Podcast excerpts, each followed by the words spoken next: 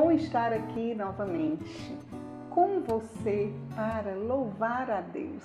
Esses vídeos eu comecei com muito louvor a Deus, porque vejo Deus realizando uma grande obra em nosso meio.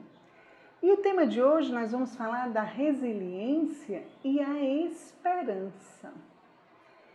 E a passagem é de Isaías 40, 31, onde diz: mas aqueles que esperam no Senhor renovam suas forças. Ele lhe dá asas de águia.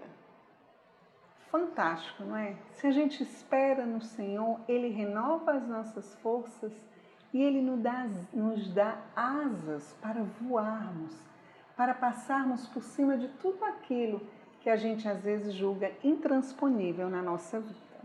Como eu já tive a oportunidade de explicar, a resiliência ela veio usada da física e a psicologia tomou para si. E não existe como a gente trabalha o aspecto psicológico, mas a gente precisa pedir a graça a Deus. E antes de eu colocar algumas características da resiliência, queria colocar algo ligado à esperança, porque sem esperança é muito difícil a gente ser pessoas novas que fiquem de pé. Então diz aqui: a esperança é o ingrediente número 1 que possibilita a pessoa nocauteada por algum acontecimento traiçoeiro retornar ao seu estado normal de vida. Muito belo, né? Porque é a esperança que nos faz, às vezes, você e eu, já fomos surpreendidos por um acontecimento que nós não esperávamos. Algo que aconteceu com alguém ligado a nós, uma doença, a perda de alguém, a perda de um emprego, seja o que seja. Mas é a esperança que nos faz voltar ao nosso estado normal. E ainda digo mais, é a esperança que nos faz ser resilientes e não só voltar ao nosso estado normal, mas a sairmos dessas situações mais fortes. Tem alguns pontos que eu queria colocar para iluminar, para a gente poder rezar sobre isso. A resiliência nos permite nos recuperar, junto com a esperança, é claro. Ele dá um exemplo aqui, assim: as pessoas resilientes são como palmeiras que permanecem de pé, apesar do peso da tempestade. Quantas vezes está lá a tempestade, mas a gente é obrigado a estar de pé. Segundo ponto é: a resiliência coloca as nossas habilidades e talentos para trabalhar em momentos difíceis. Quantas vezes, em situações difíceis que nós passamos, nós descobrimos dons e talentos que nós nem imaginávamos que nós tínhamos.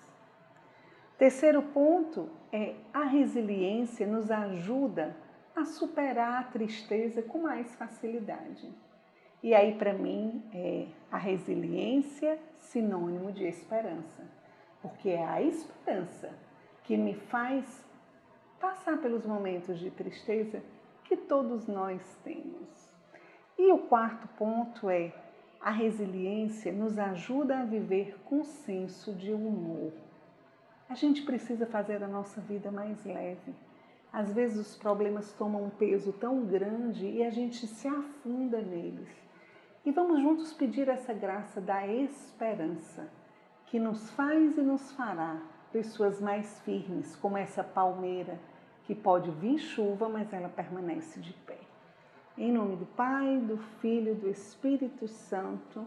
Amém. Senhor, é muito simples o que nós queremos te pedir hoje. Nós queremos te pedir a graça da firmeza diante das provações. Vem, Senhor, nos ajuda a ser pessoas resilientes, mas pessoas que têm esperança. Porque a esperança é o que nos faz, Senhor, poder voltar ao nosso estado, poder, Senhor, tomar a nossa vida em nossas mãos. Vem em socorro à nossa miséria, à nossa fraqueza, ao nosso abatimento, à nossa angústia, e ajuda-nos a ficar de pé. Te pedimos, Mãezinha, a tua intercessão. Mãe da esperança, rogai por nós. Mãe da esperança, rogai por nós.